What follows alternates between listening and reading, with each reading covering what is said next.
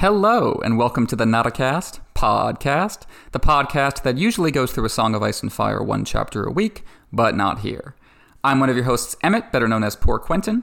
My co host, Jeff, better known as Brynden BFish, is taking a couple months off the podcast for work. Soon as he's back, which is going to be in the next week or two, we will resume our weekly Song of Ice and Fire podcast with A Storm of Swords. In the meantime, I've been doing episodes with a rotating series of guest hosts on a variety of topics, as well as text and audio posts of my own, like this one. Every week while Jeff is away, I've been going back through J.R.R. Tolkien's The Lord of the Rings for patrons. Recently, I released one of those episodes covering the prologue to The Lord of the Rings and the first two chapters for everyone. And this week, I'm going to be doing the same thing. This episode is covering chapters 3 through 8 of the first book of The Lord of the Rings. So those chapters are 3 is Company, A Shortcut to Mushrooms, A Conspiracy Unmasked, The Old Forest, In the House of Tom Bombadil, and Fog on the Barrow Downs. So if you enjoy this episode, there are many more Lord of the Rings episodes over on our Patreon covering the rest of book one, all the way through books two and three. So over at patreon.com slash notacast A-S-O-I-A-F, all our patrons get access to those Lord of the Rings episodes. So check that out if you enjoy this one. Everyone likes the first two chapters of The Lord of the Rings. Everyone likes Bilbo's birthday party, and everyone likes Gandalf's dramatic backstory monologue about the ring. But now the journey itself begins, and this is where Tolkien loses some people. These travelogue chapters are self indulgent, the argument goes. They slow the book down at the precise moment it should be speeding up. It's not exciting, it's boring. I sympathize with these arguments, and I'm not going to pretend I love these chapters as much as I do The Shadow of the Past, which is a flat out masterpiece. But I do still love them, and on reread, I think it's clear why these chapters are structured this way. Tolkien knows exactly what he's doing. He anticipates our boredom. Look at how the third chapter begins, with Gandalf telling Frodo he really needs to start his quest already. Do you wish Frodo would hurry up and kickstart the plot? Well, so does Gandalf. Tolkien is posing a question. Why is it taking so long for Frodo to get going? In terms of the hero's journey structure, this is what's known as the refusal of the call. It's Luke Skywalker telling Obi Wan he can't leave home with him. It's Bran Stark trying to ignore his flying dreams. People are often annoyed with this part of the story because it seems unnecessary. We know the hero is eventually going to accept the call. We know Frodo is going to leave the Shire. Why waste our time like this? To show us the stakes. To give us a sense of loss, real loss. Something is left behind when you step onto the road that goes ever on and on. The call must be refused at first, so it feels important when the hero finally accepts it. We must recognize a choice being made, and recognize that it could have gone differently. As Frodo says, the minute he made the decision to go, he suddenly noticed all the good reasons to stay. This is a bittersweet truth about time, which is the central subject of The Lord of the Rings. You only fully appreciate something when it's gone. It's summer in the Shire right now. The trees were laden with apples, as Tolkien writes, honey was dripping in the combs, and the corn was tall and full. We have food today, and we will have food tomorrow. It's the essence of the good life, it's the present moment you try to savor. But the present becomes the past and yields to the future. Frodo knows he has to leave. He just wants to wait until autumn, when the leaves turn brown and fall, when he can no longer ignore the texture of time. Frodo is also delaying because he still doesn't know where he's supposed to go or what he's supposed to do when he gets there. This is in direct contrast to Bilbo, as Frodo points out. Tolkien is breaking the fourth wall here to communicate to the reader how The Lord of the Rings will work differently than The Hobbit. They are inverse story structures. Bilbo went out to find a treasure and come back. Frodo is going out to lose a treasure and maybe never come back. Bilbo's journey, in retrospect, was the circle of life. There and back again, as his book goes, the harmony of life, death, and rebirth. Now Bilbo has been reborn as Frodo, their shared birthday hinting at their shared soul, and so Frodo will set out to follow him on their birthday. Remember, the hobbits like their stories laid out fair and square with no contradictions. For Frodo, Bilbo's story exemplifies that tradition. Only now does he understand that when you set out on your own quest, there is no map that can tell you how it will end. The gods might know, the reader can flip ahead and find out if we want to. But for Frodo, the unknown lies ahead, and there is nothing more terrifying to him than that. Even when destiny awaits, you can only get there on your own two feet, following the faded footsteps of those who went before you, knowing that they were only following the footsteps of those who went before them. Gandalf tells Frodo that it's okay not to know what's coming. Uncertainty is a part of life, and even the very wise cannot see all ends. Like Hamlet, Frodo is procrastinating in the face of moral responsibility. I think we've all been there at some point, paralyzed by our options, terrified of the consequences of acting. But sooner or later, all you can do is jump. Before Frodo can jump, though, he has to work out the logistics. As Gandalf says, it will not do just to vanish in the night like Bilbo. This being the Shire, that will lead to gossip, which the oncoming servants of the enemy might overhear. So Frodo has to keep up the pretense that everything is fine. The apocalypse is not approaching, nothing about our sweet summer sunshine lives in the Shire needs to change. Frodo's just retiring, that's all. And so he sails Bag End to the Sackville Bagginses. The comic tone of the birthday party returns here, as the Sackville Bagginses don't even bother to conceal their avarice and greed. Anything for an advantage, anything to get rich. They don't need the One Ring to behave this way. It's no surprise that these are the folks who sell out the Shire to Saruman. Indeed, money is the explanation Frodo offers for his actions. I'm running out of money, I gotta sell off Bag End, live somewhere smaller. Once again, we see the Hobbit gossip machine at work, cranking out the conventional wisdom. Previously, we've seen Frodo as a subject of these gossip sessions, like a bug under glass. But now Frodo is making use of the observing eyes, feeding them a bullshit story and allowing it to spread. The problem is that Frodo's story is running up against another, pre existing story, just like how he's following Bilbo's trail. The myth of Bilbo's treasure is just too strong. People refuse to believe that it ran out, and suspect something else is up with Frodo, something to do with Gandalf. They're right, but they don't know why, and that's the power of narrative at work. Publicly, Frodo declares that he is settling down in Buckland, the easternmost region of the Shire, which is where he comes from originally. He seems to be going full circle, there and back again, but his true road leads away from his birthplace, out into the wider world. The uncertain nature of Frodo's journey is emphasized by Gandalf's sudden disappearance. Gandalf popped in and out of The Hobbit as the story required. He couldn't always be around, or he would solve every problem too quickly. Tolkien's thumb is visibly on the scale there, which is fine because it's a story for children. But in The Lord of the Rings, there has to be a reason Gandalf is leaving. We'll find out what it is later. For now, all that matters is that he's worried. The wizard is worried. Something has happened, something he did not expect. Even he is not in control of things. So, what chance does Frodo have? Gandalf leaves, promising to return in time for the last birthday party. He doesn't. He's an absent guest at the party, just like Bilbo himself, another shadow of the past. Frodo is left feeling alienated and heartsick. Not only is he worried about Gandalf, he's nervous about confessing his true plans to his friends. That's kind of the emotional through line of these three chapters that we're talking about today. These young hobbits embody the life he's leaving behind, and half his heart wishes he never had to leave them. Still, they carry out the ritual of the last party, because such rituals are how we create meaning, allowing love to last in spite of time. They drain the last of the wine so the Sackville Bagginses can't have it. They can have the rest of the possessions. Nothing here will ever mean as much to them as it meant to Frodo, because he loved Bilbo, and they didn't. On the last night, after all that delay, Frodo suddenly decides to set out early. It's an instinct out of nowhere, perhaps sent by the being who made sure Bilbo and then Frodo got the ring. Why does Frodo have to leave now? Right now? Because the servants of the enemy have arrived, at last. Frodo hears the ring wraiths before he ever sees them. One is just around the corner, talking to Sam's father Hamfast. Frodo can't make out what the stranger is saying, but he and we learned all we need to know from the tone of Hamfast's response. He is clearly terrified. But in spite of his fear, Hamfast courageously lies to keep Frodo safe. As Gandalf said, the hobbits are tougher than many powerful folks might assume. As Ned Stark said, the only time a man can be brave is when he's afraid. Frodo sets out, following Bilbo's exact path from the first chapter without even knowing it. In the dim light, Sam looks like a dwarf, like one of the dwarves on Bilbo's quest. The circle of life, which we carry out unconsciously, is also the circle of story. Just as the quest in The Hobbit belonged to both Bilbo and the dwarves in different ways, The Lord of the Rings is Sam's story as well as Frodo's. Here at the beginning, As Frodo notes, he has taken on a heavier load in his backpack than Frodo, but we know that Frodo has a secret burden, an even heavier one.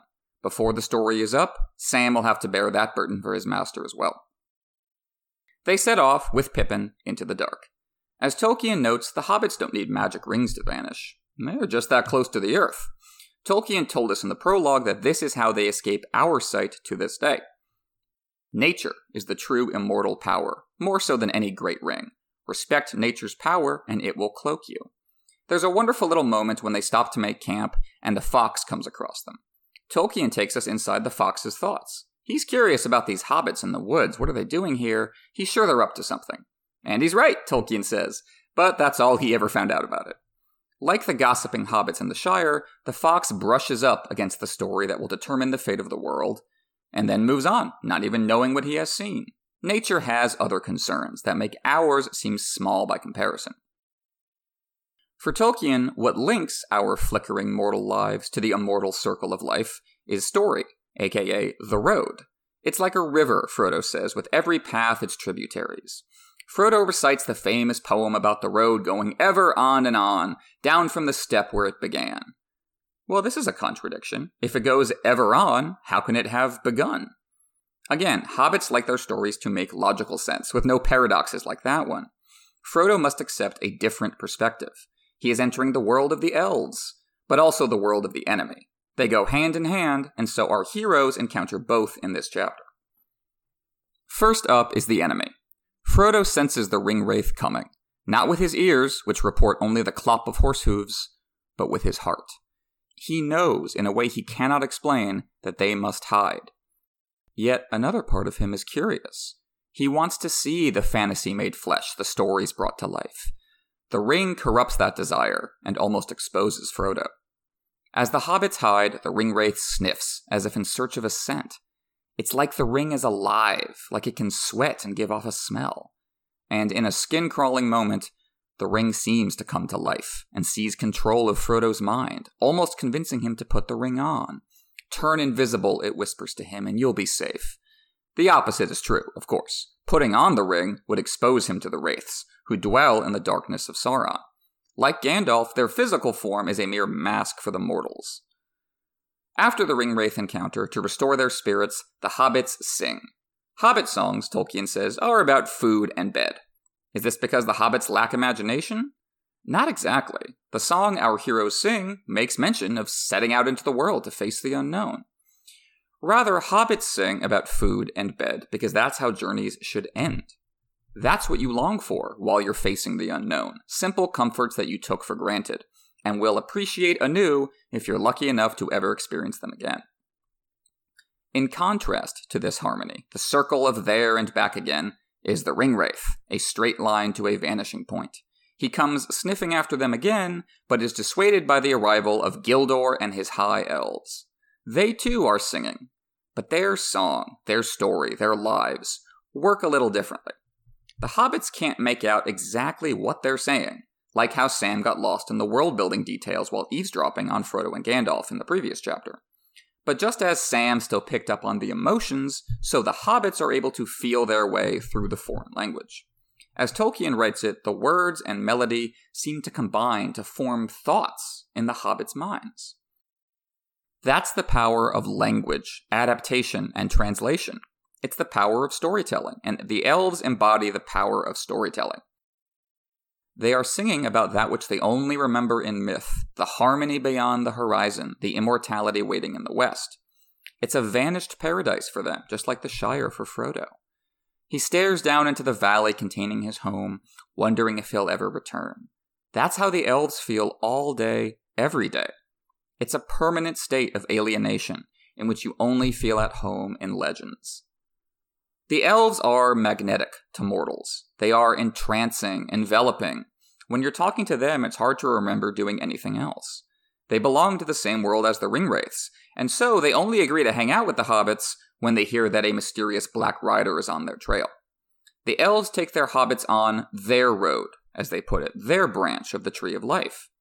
Turns out that the Shire isn't completely isolated. Other worlds coexist within it, like the past and future existing within the present. As Gildor says to Frodo, it is not your Shire. The wide world is all about you. You can fence yourselves in, but you cannot forever fence it out. The elves live within nature. It's impossible to separate the two. The stars seem to cue their song, which in turn seems to activate their fires. Their hall seems like an organic extension of the forest. What a contrast with the industrial stink coming off the ringwraith. Even the hobbits seem wasteful by comparison. The way of the elves is alluring, but it's also alien. Sam and Pippin remember having the time of their lives that night, yet if you press them for details, they can't seem to recall anything specific that was done or said. It all vanishes like a dream upon waking, and this is typical for fairy tale worlds. Even Frodo the elf friend can only hold on to words. Experience fades, we're left with the story. No one knows that better than the elves. They have their own labors and sorrows. They do not interfere lightly with the affairs of others. The gap is so wide that Gildor doesn't feel comfortable learning what Frodo's mission is, nor explaining who the Black Rider actually is. Frodo must soldier forth in ignorance. The only useful information he gets from the elves is about his only concrete goal finding Bilbo.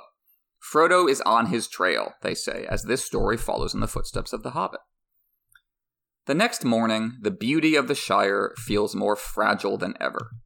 Frodo calls the sunshine treacherously bright. He no longer trusts it. He has seen through it. You know who else hates the sun? Gollum, of course. Frodo has stepped onto the path and cannot turn back. He knows it. But does he have to take his friends with him? Look at Pippin, laughing and dancing on the good green earth, not a care in the world. As he says, who would want to think at breakfast? That's innocence, a beautiful and delicate thing, doomed to die. Frodo is already resigning himself to that fate. He is heartbroken at the thought of sacrificing his friends as well, and now resolves to leave them behind, even Sam. But Sam won't be left behind. He resolves to go with Frodo to the end. He promised the elves, you see. The elves gave Frodo cryptic riddles. They gave Sam a simple, direct instruction don't leave him. The elves might laugh at the hobbits, as Gandalf calls them stupid and ridiculous, but in both cases, the elder races see the strength in the younger ones, and they support that strength on their way out of Middle Earth. A parting gift to these humble heroes from the gods. Gods! That's how the elves seemed to Sam. Above his likes and dislikes, he says, full of contradictions, old and young, happy and sad. Sam knows that he and his friends are stepping into the unknown, the road leading them into a great darkness, the shadow from which the elves are fleeing. Sam knows that this is his quest as much as Frodo's. That, as Gandalf said about Gollum, Sam has something important to do before the end. The elves gave him a glimpse of destiny. And yet, as Frodo notes, Sam does not seem transformed beyond recognition, as you would expect for a mortal that has stared down the gods. Sam still seems like Sam. Just a little more thoughtful than before, maybe. This is the resilience of the hobbits Gandalf talked about, the reason Bilbo, alone in history, was able to walk away from a great ring. This is why, at the end, Sam is able to go home and stay there. Because no matter what he saw and did, he remained irrepressibly himself, something the ring could never take away. Anyway, back to the quest. There's some more humor as Pippin warns Frodo against taking a shortcut, only to reveal that he just wants to stop off at a local pub and get plastered as only a Took can. This is a temptation. Stay in the Shire and comfortably drink yourself into oblivion. But if they'd gone that way, the Ringwraith would have caught them, representing how staying in the Shire and ignoring Sauron's rise would only allow him to take over. That's not to say Frodo's shortcut works as intended. As soon as they leave the road, the prescribed path of story worn down by all the feet before you, everything gets harder. The land itself seems to be working against them. There is no straight line to Frodo's destination. Every option slows him down, challenges his choices, makes him consider if he really wants to do this, and if so, what the cost will be. This is what it means to forge your own destiny. You have to literally clear a path. Just when Frodo considers turning back, he spots the Ringwraith on their trail. The past is dead. The enemy stands between you and home. The only way out is forward. This chapter becomes a duel between innocence and experience. The elves have countless experiences, but are always longing to return to the light, the innocence of the West. As such, their drinks make the hobbits all giddy like children, forgetting the Black Rider on their trail, as the hobbits have gradually forgotten the shadow. But then, a hideous whistling sound comes through the forest. Another sound answers, and the hobbits remember all at once, as Gildor said, the Shire does not belong to them. They are being hunted in their own home. But the hobbits are not entirely alienated from the Shire. They are saved by one of its residents, good old Farmer Maggot. Frodo seems as scared of him as of the Black Rider. Why? Same old story innocence and experience. As a young hobbit, Frodo used to raid Maggot's farm for carrots and mushrooms. This is what passes for a capital crime in the Shire. It hardly seems to matter when you're being hunted by a shadow demon who works for the devil. But it does matter to Frodo. This is the perspective of the Shire that he is being forced to leave behind. One last time, he gets to care about something this small. He has come back to the domain of his youth. He is saying goodbye to his memories. Farmer Maggot emerges with his dogs, and all of them together is another great source of comedy. They seem fierce, but unlike Frodo, the reader can tell that they're well intentioned. They don't really hold the past against Frodo, they only tease him that they do. Farmer Maggot is willing to move forward. Why? Because he met the Black Rider, and this has given him some perspective. Frodo's wayward youth doesn't seem as important as it might have before. Summer is over. The shadow has found the Shire, and it is time to make hard choices. Like the elves, Farmer Maggot does not probe too deeply into what these young hobbits are up to. He can tell they're in trouble, and that's all that matters to him. He helps them out for no reason other than that they need him. Maggot is a good neighbor and an even better friend, as Frodo says. It's sad to leave him behind. So they get one more good meal out of it, another ritual to both mark and defy the passage of time. Farmer Maggot takes his time with the story of the Black Rider, because in spite of the grave subject matter, he enjoys having the company. He enjoys it far more than he would the reward offered by the Ringwraith for helping him find Frodo. Power will abandon you, as Gollum found out. Story is what survives. Farmer Maggot takes the hobbits to the Bucklebury Ferry. There's some tension on the way when a strange horse approaches them, but it turns out to be Merry, just as the spy outside Bag End in the last chapter turned out to be Sam. That which you thought was your enemy is actually your friend. Frodo thought Farmer Maggot hated him for stealing mushrooms back in the day, but as the chapter ends, Frodo sniffs the air and realizes that the Maggot family has given him and his companions more mushrooms. Remember the ring wraith sniffing earlier? Well, humble mushrooms smell better than great rings any day. The next chapter, final one for this week, is titled A Conspiracy Unmasked. A first time reader might be worried that this refers to the servants of the enemy, but it's another clever misdirection on Tolkien's part. The conspiracy is actually among Frodo's friends. We see that from the start of the chapter when Merry says there's something funny going on, but it has to wait until they all get inside. On the surface, he's talking about what his friends have been through, but he's also talking about his own little conspiracy. One of the most beloved aspects of The Lord of the Rings is its imagery, specifically the way Tolkien describes nature and how man made objects interact with nature. You can see that here as he describes the fog giving way before the ferry and the twinkling lights emerging on the far side, the windows built into the large hill where Merry's family lives.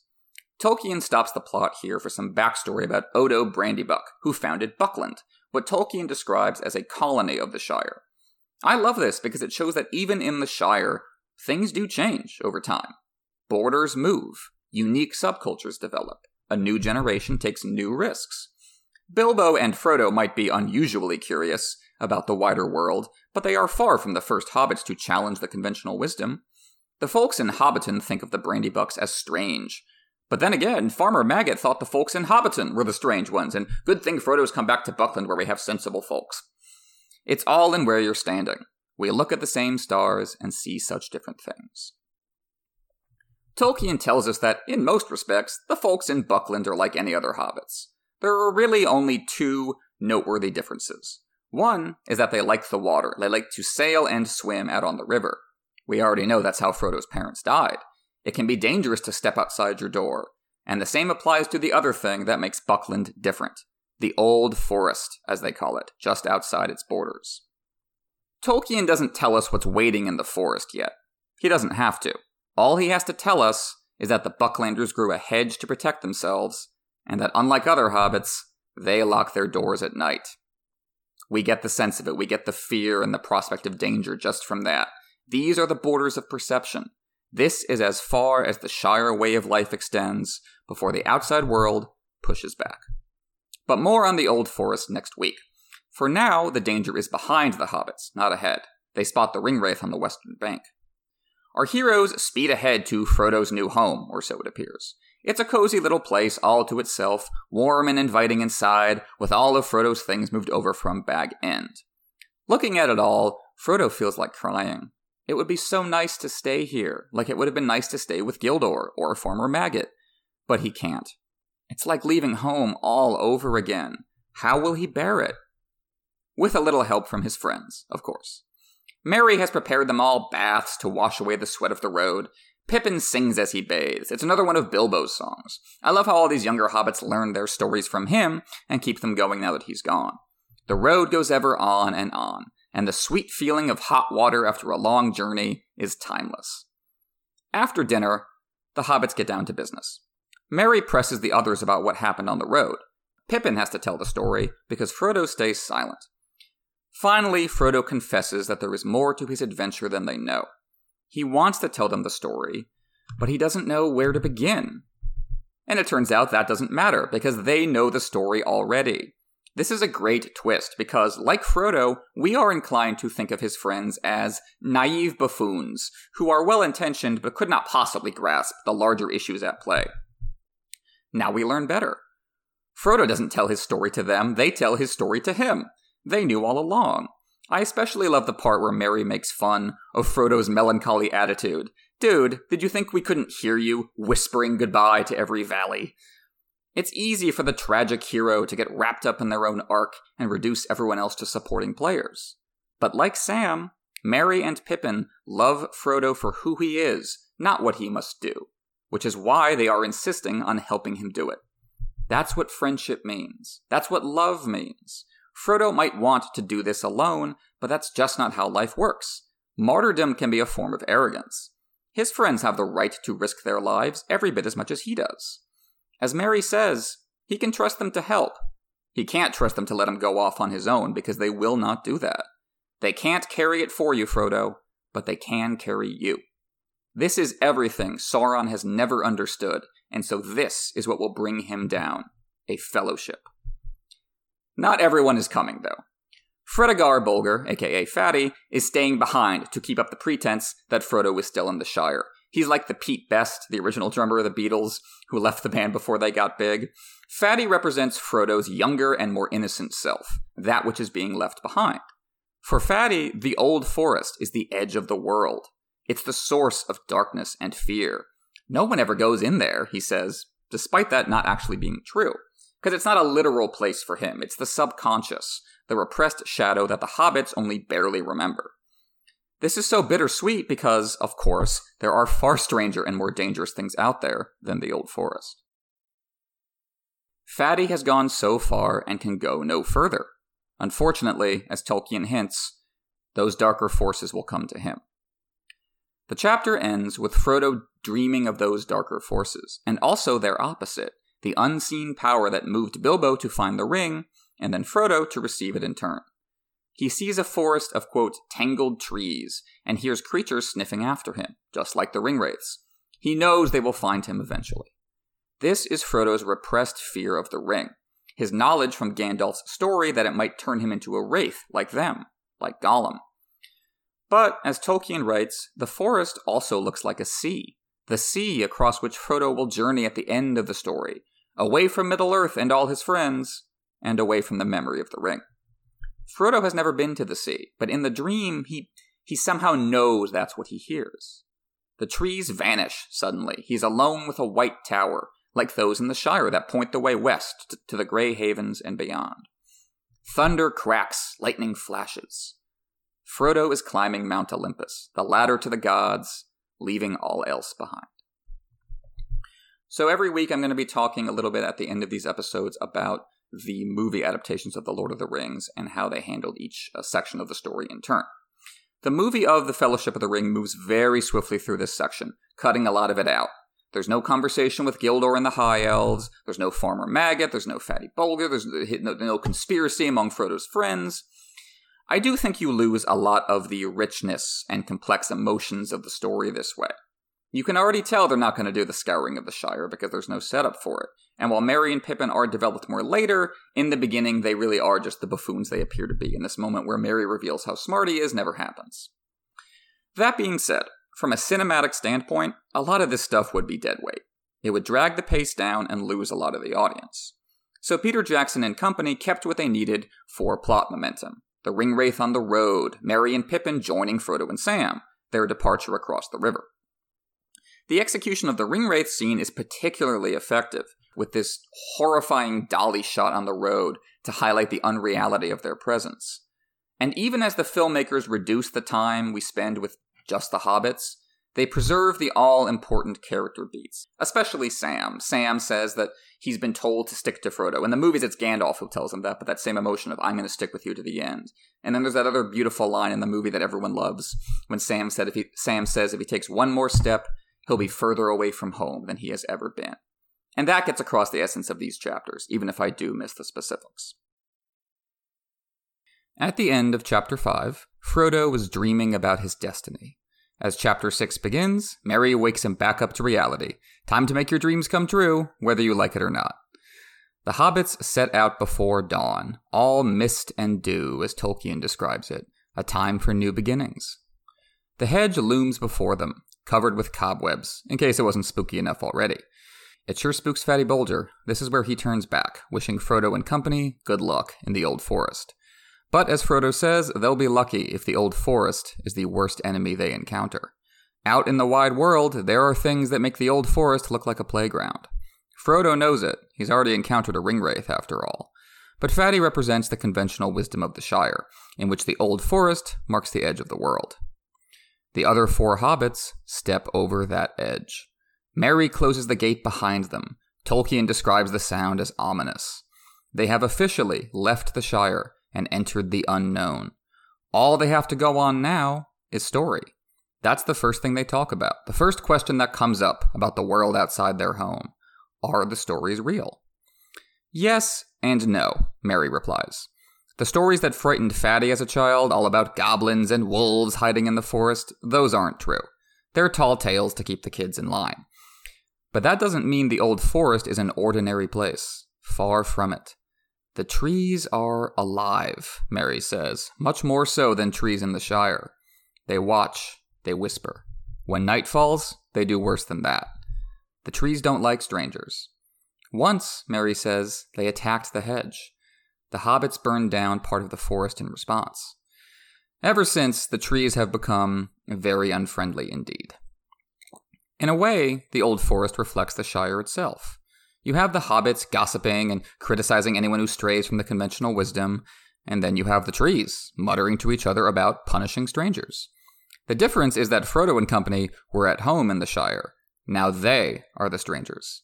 The Shire is all about a feeling of belonging, Everything about the Old Forest tells the hobbits they don't belong here. Welcome to the world outside your door.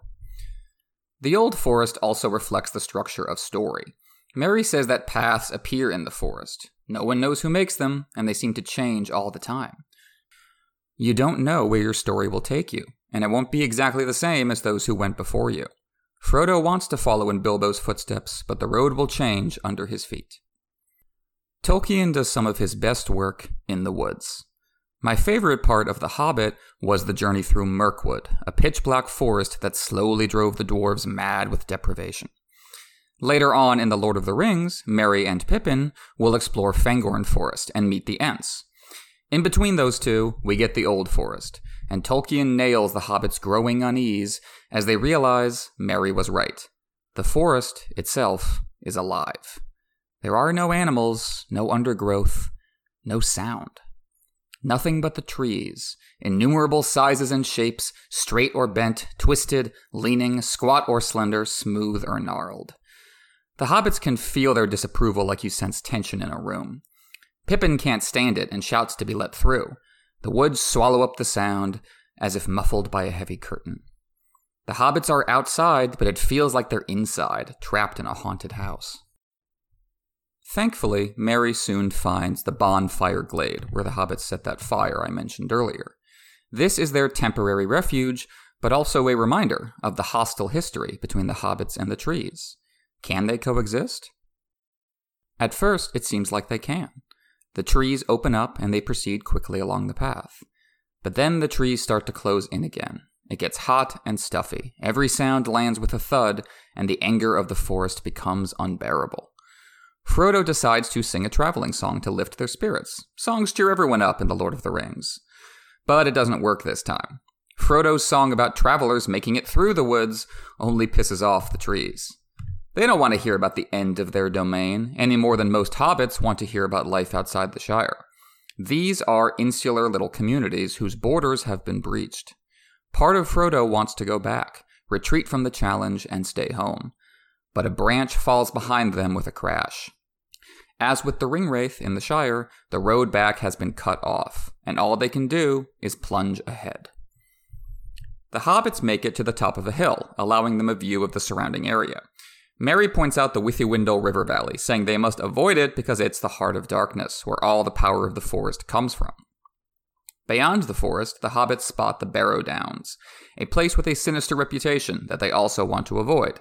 Naturally, the hobbits will wind up in both places. They set out confidently. It looks like a simple path. But as soon as they get back into the weeds, obstacles appear out of nowhere. It's another metaphor for story. Your journey only looks easy from a distance, it's difficult to actually do it. On a literal level, though, the old forest itself is interfering with the journey. It's skin crawling to realize that the hobbits aren't just having bad luck on the road. They are being herded. They are being hunted, just like with the ringwraith. The trees, the bushes, the sudden gullies and ravines, they leave the hobbits with nowhere to go but southeast into the valley of the Withywindle, exactly where they didn't want to go. When they reach the river, Merry discovers another path running alongside it. Pippin gives voice to suspicions that the reader probably shares. Whoever made that path probably didn't do so with good intentions, and it's starting to seem like the scary stories about the Old Forest were true, after all. But what choice do they have? As they ride, the hobbits suddenly feel hot, very hot, and very sleepy. Frodo can barely keep his eyes open as he looks up to see an ancient willow looming over them its limbs like arms, its branches like hands. There are openings in the tree, like great mouths gaping.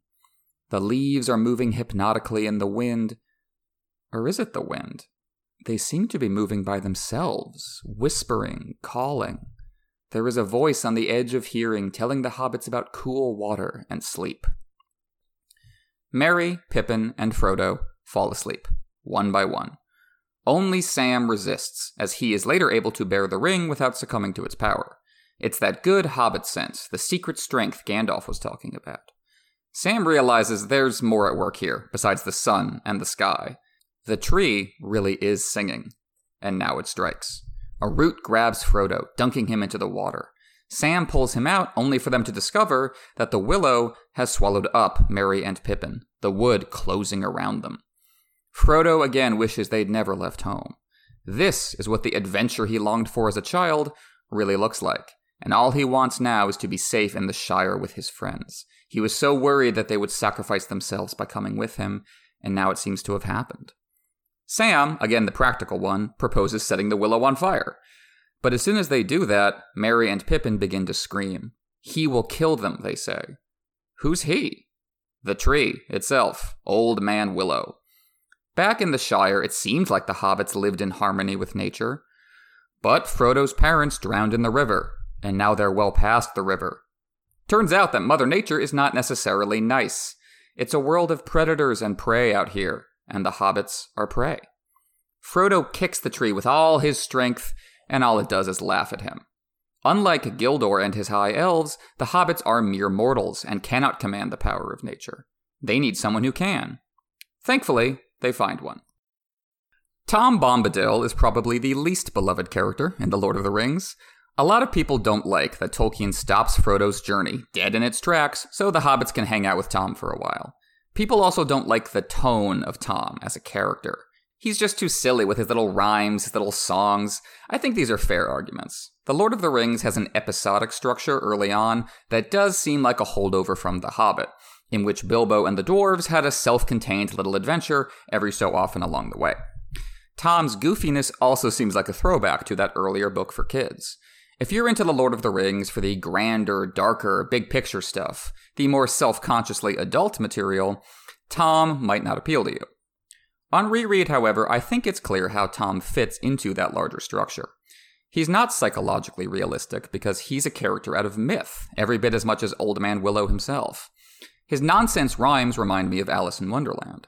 Both Tolkien and Lewis Carroll break down language to its core components and then jumble them up. The effect is to make you feel like a kid again, when you were first learning words and playing with them like toys. In the middle of this horror scene with Old Man Willow, here comes Tom with his weird made up words and a literal feather in his cap. He's all bright blues and yellows, in contrast to the greens and grays of the forest. It's a shock to the system, a reboot for the reader, as well as the hobbits. Who the hell is this guy? I talked last week about the push pull dynamic between innocence and experience in Frodo's story. The same applies here. Tom is both innocence and experience, the oldest being in creation who behaves like a little kid. On one hand, he's able to save Merry and Pippin from the tree. Tom sings to Old Man Willow and then beats him with one of his own branches. This tree is basically a god, having physically rearranged the old forest around the hobbits in order to lure them into its lair and devour them. Yet Old Man Willow shudders before Tom Bombadil. He must be a god as well. But what was he doing in the woods when the hobbits found him? He was gathering flowers to bring home, like a dutiful son or a humble husband. A simple life. Speaking of home, Tom promptly invites the hobbits to come have dinner with him. They follow in his wake as night settles on the old forest. The hobbits remember the lights of Buckland shining through the mist. They're in different territory now. Tom's domain, the domain of mystery and dreams. Steam rises, strange whispers echo, and the trees seem to have faces staring down at them. We've entered the fairy tale forest of Snow White. It's so surreal that the hobbits wonder if they're even still awake. Are we still locked in the willow, dreaming that we got rescued? Suddenly, the ground rises and the mist fades. Tom's house appears before them. Like Gildor's Hall in the Shire, it seems to proceed organically from the forest itself. Tom's voice rings out, and another voice joins it, a voice that sounds like spring itself, like water falling like silver, as Tolkien puts it. This is Goldberry, a river goddess. Tolkien describes her in terms of the natural world. Her gown as green as young reeds, her belt shaped like a chain of lilies, she has more lilies floating about her feet so that she looks like she's standing in a pool. She's like the Lady of the Lake. Goldberry and Tom preside over a pocket universe that runs on enchantment, in which the songs are made flesh. The hobbits just blink as they stand on the threshold looking at all this. It's like entering another world. So, what makes Tom and Goldberry different from the elves? Is this just a repeat of Gildor's Hall? Yes and no. As Frodo says, the enchantment is similar to that of the elves, but different in tone, less lofty in its delight, but deeper and closer to the mortal heart. The difference is that the High Elves are leaving Middle Earth. Tom and Goldberry never will. They belong here, not in the West. They are not melancholy, and alienated like the elves. As such, there is not much in the way of dramatic conflict. I get why that bores people. But what Tolkien is showing us here is harmony achieved. This is the standard that everyone else can't quite live up to. This is what it means to coexist with your environment so completely that you seem to flow into it, and it seems to flow into you. Frodo is so inspired that he sings a few lines before he stops, embarrassed, unsure of where that came from. The elves hypnotize mere mortals. There's never a sense the hobbits could be like them. Tom and Goldberry are more grounded. When they sing, you sing with them. Above it all and down to earth at the same time. How can this be? The hobbits like their stories laid out fair and square with no contradictions. And so they ask Goldberry to resolve it. Who is Tom Bombadil, exactly? I love her response. He is. What more is there to say? Tom is older than your categories, older than your psychological need for a constructed identity. He simply is. Goldberry calls him the master of the wood. The hobbits interpret this to mean that the wood belongs to him, but that's not what Goldberry means. No one owns the forest. Rather, Tom is the master because he cannot be harmed here. Tolkien is arguing that the essence of the good life is not having power over others, but freedom from others having power over you. As Goldberry says, this is what it means to live without fear. The shadow cannot touch them here. It's like living in a dream. And as the hobbits sleep, the song continues. Merry and Pippin have nightmares about the old forest, with the willow returning to strangle or drown them. When they wake, they hear Tom and Goldberry's voices soothing them. Frodo dreams of a man atop a tower, gilded by moonlight. In retrospect, we know this as Gandalf, escaping Saruman's clutches at Isengard. Frodo also hears the Black Riders coming for him. The only hobbit to sleep through the night is Sam. It makes for a great punchline. After all those tension filled paragraphs describing the other hobbit's dreams, Tolkien just says, Sam slept like a log. But that's Sam's strength, his contentment, which is the focus of the final words of The Lord of the Rings. The next day, Tom sings to them about life in the forest. Old Man Willow hypnotized them with song, and Tom was singing when he found them. He says it was by chance, if chance is what you want to call it. As the Silmarillion tells us, all of existence is part of the song of our creator, Iluvatar. Even the discord of Melkor, Tolkien's Lucifer figure, is ultimately part of that same song. What Tom does is crack open the doors of perception and show the hobbits the melody, the source code of the universe itself. As he sings, they begin to comprehend the metaphysical structures behind everything. They begin to understand the rocks and streams and bushes like they do themselves. Better even than they know themselves. The hobbits start to feel like they are the strangers upon this earth. It's easy to make fun of Tom's goofy dialogue and brightly colored clothes, but there is an unsettling quality to his song. As Frodo says, this is not comfortable lore. The Old Forest is, well, old.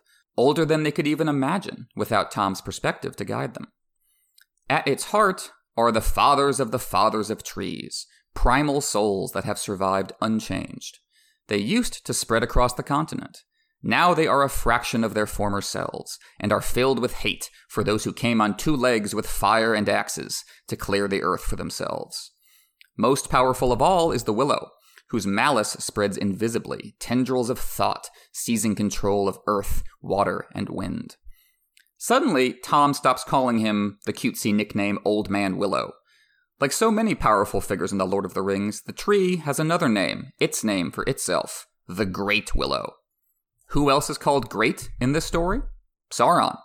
And he too conquers with sheer force of will through corruption and temptation. He too is a fraction of his former self, the last reminder of how things used to be. All the great ones, dark lords and trees alike, are passing away. And so Tom changes midstream, now telling the story of the mortals. I love how Tolkien writes this. Tom's story is now moving much faster, to reflect the pace at which the mortals live their lives. It's a dizzying montage in which great kingdoms rise like the sun glowing on their steel swords, only to fall moments later. Flesh withers, dies, and burns. Our treasures serve only to decorate our tombs. Grass grows over everything, supporting sheep in the circle of life, but even that wilts in the face of the shadow. All that's left is death itself the barrow wights, the tombstones like their grinning teeth. The Lord of the Rings is about time. There is no power greater than time. And yet, even time had to begin at some point, didn't it? What lies before it? Tom's song reaches past the forefathers of the elves and then suddenly stops. He sits there silently, perfectly still. The hobbits watch in wonder. Frodo can't tell how long it's been. He does not feel hungry. He does not feel tired. They have done what no mortal can do. They have stepped outside time itself. Of course, Tom's story stopped there. He was about to describe the indescribable, that which came before narrative, before thought. All he can do is be. That's how Goldberry described him when the hobbits asked who Tom is. Now Frodo asks again, Who are you? Tom gives the same answer I'm Tom Bombadil, and that's all there is to it. Who would you be, Frodo, alone and nameless in the dark? How do you know who you are? Frodo will have to face those existential questions as his story continues. Tom says that he is the eldest. He came first. He has not just escaped the shadow, he remembers a time before it came, from outside. I think that Tom's role in the story is the antithesis of Sauron. Just look at how Tolkien describes Tom handling the ring, his bright blue eye looking at the hobbits through it. The ring as an eye? Hmm, why does that sound familiar? Sauron is the red eye of malice and greed, glaring at Middle Earth through his ring of power. Tom is the exact opposite. He has a blue eye looking through the ring, and he embodies generosity and hospitality. Sauron poured his essence into the ring, and any mortal who wears it falls under his shadow. But when Tom puts it on, it has no effect. He doesn't even vanish. Later in the book, during the council at Rivendell, Elrond hears this story and asks the logical question that the reader might be asking Why not give the ring to Tom? If he's the anti Sauron, wouldn't he, by definition, be the best one for the job?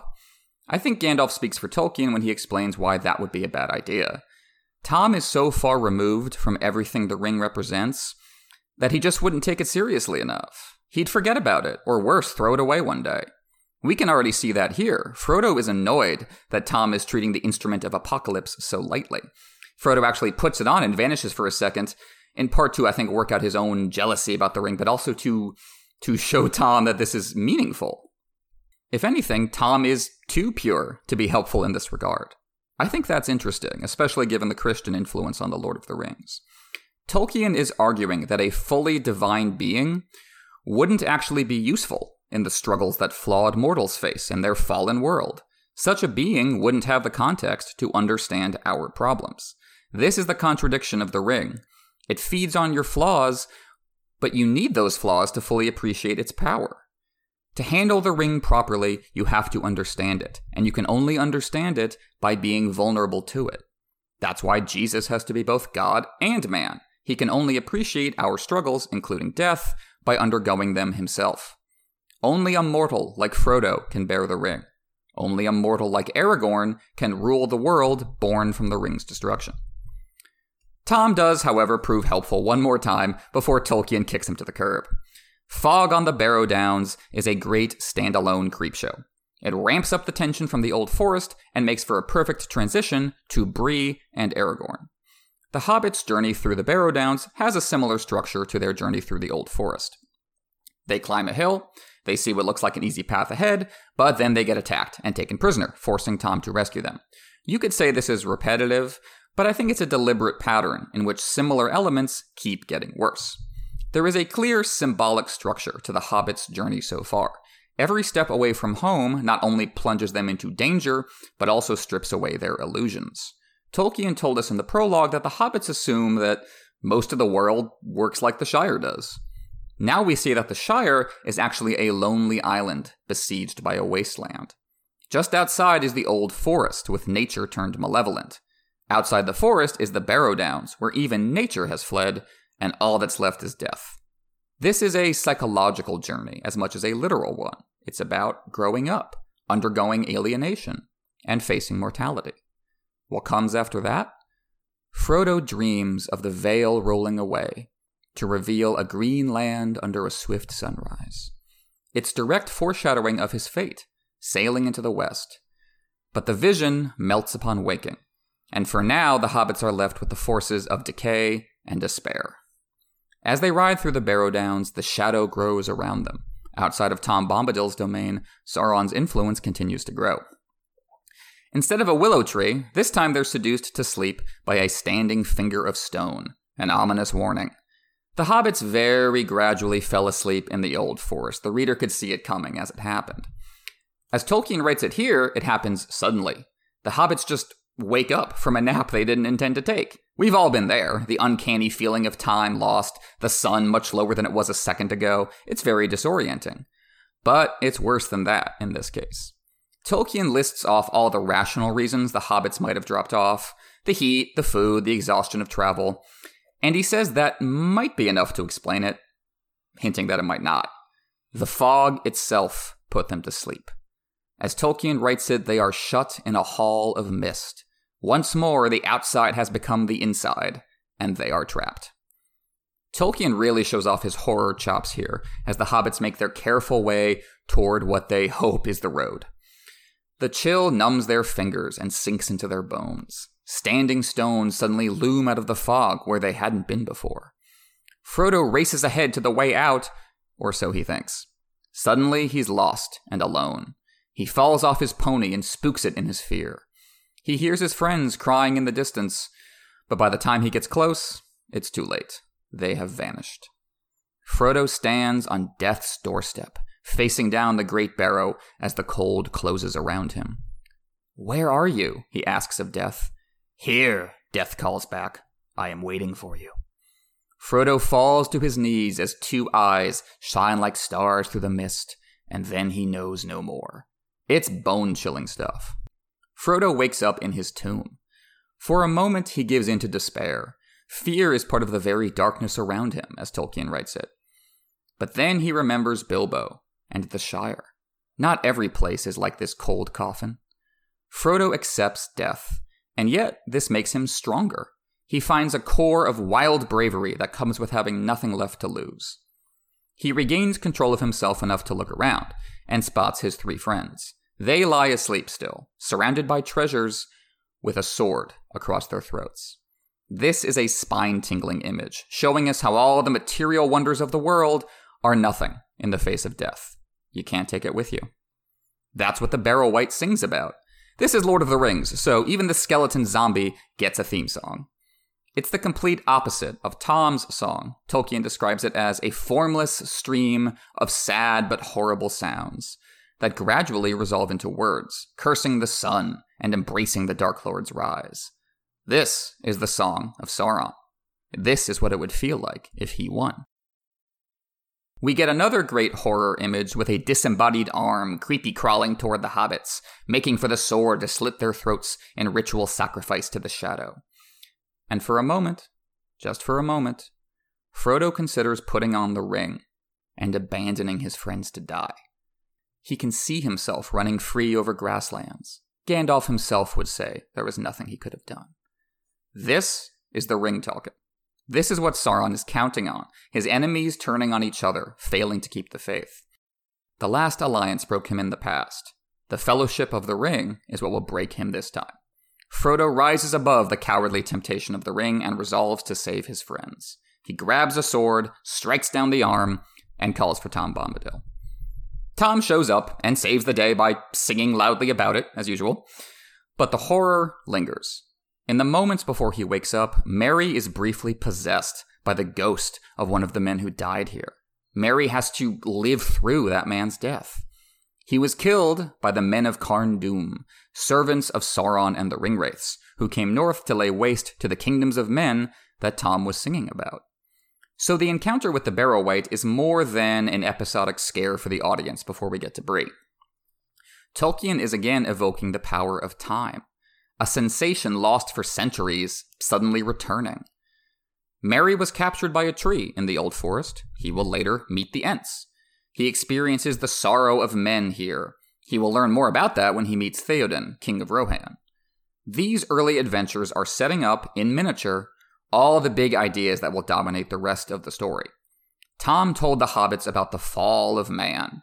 Now they have experienced it for themselves. Soon they will meet the man who must redeem mankind Aragorn, aka Strider. So every week I'm going to be talking about the movie adaptations by Peter Jackson and company and how they handled each section of the narrative. There is uh, not much to say here, though. They skipped the Old Forest, Tom Bombadil, and the Barrow Downs, going right from the river to Bree. Even as I defend this part of the story, I think that was a wise choice.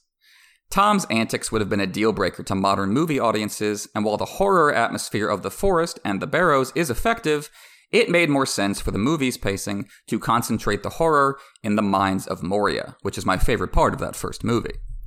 Peter Jackson and company made the equally smart choice to show what happened to Gandalf as it happened, rather than waiting for him to reveal Saruman's treachery when everyone reunites at Rivendell.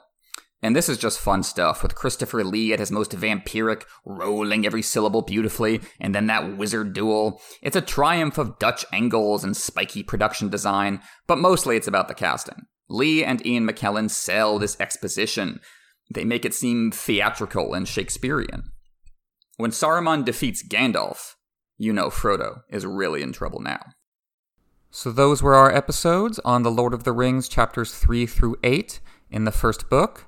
Hope you enjoyed it. If you did, there's a lot more Lord of the Rings episodes available over at our Patreon for all our patrons. That's at patreon.com slash nauticast, A-S-O-I-A-F, where patrons can find Lord of the Rings episodes going all the way through the end of Book 3, halfway through the story. So if you like this episode, go ahead and check that out. And again, thank you so much for listening. We'll be back again soon with Jeff and A Storm of Swords.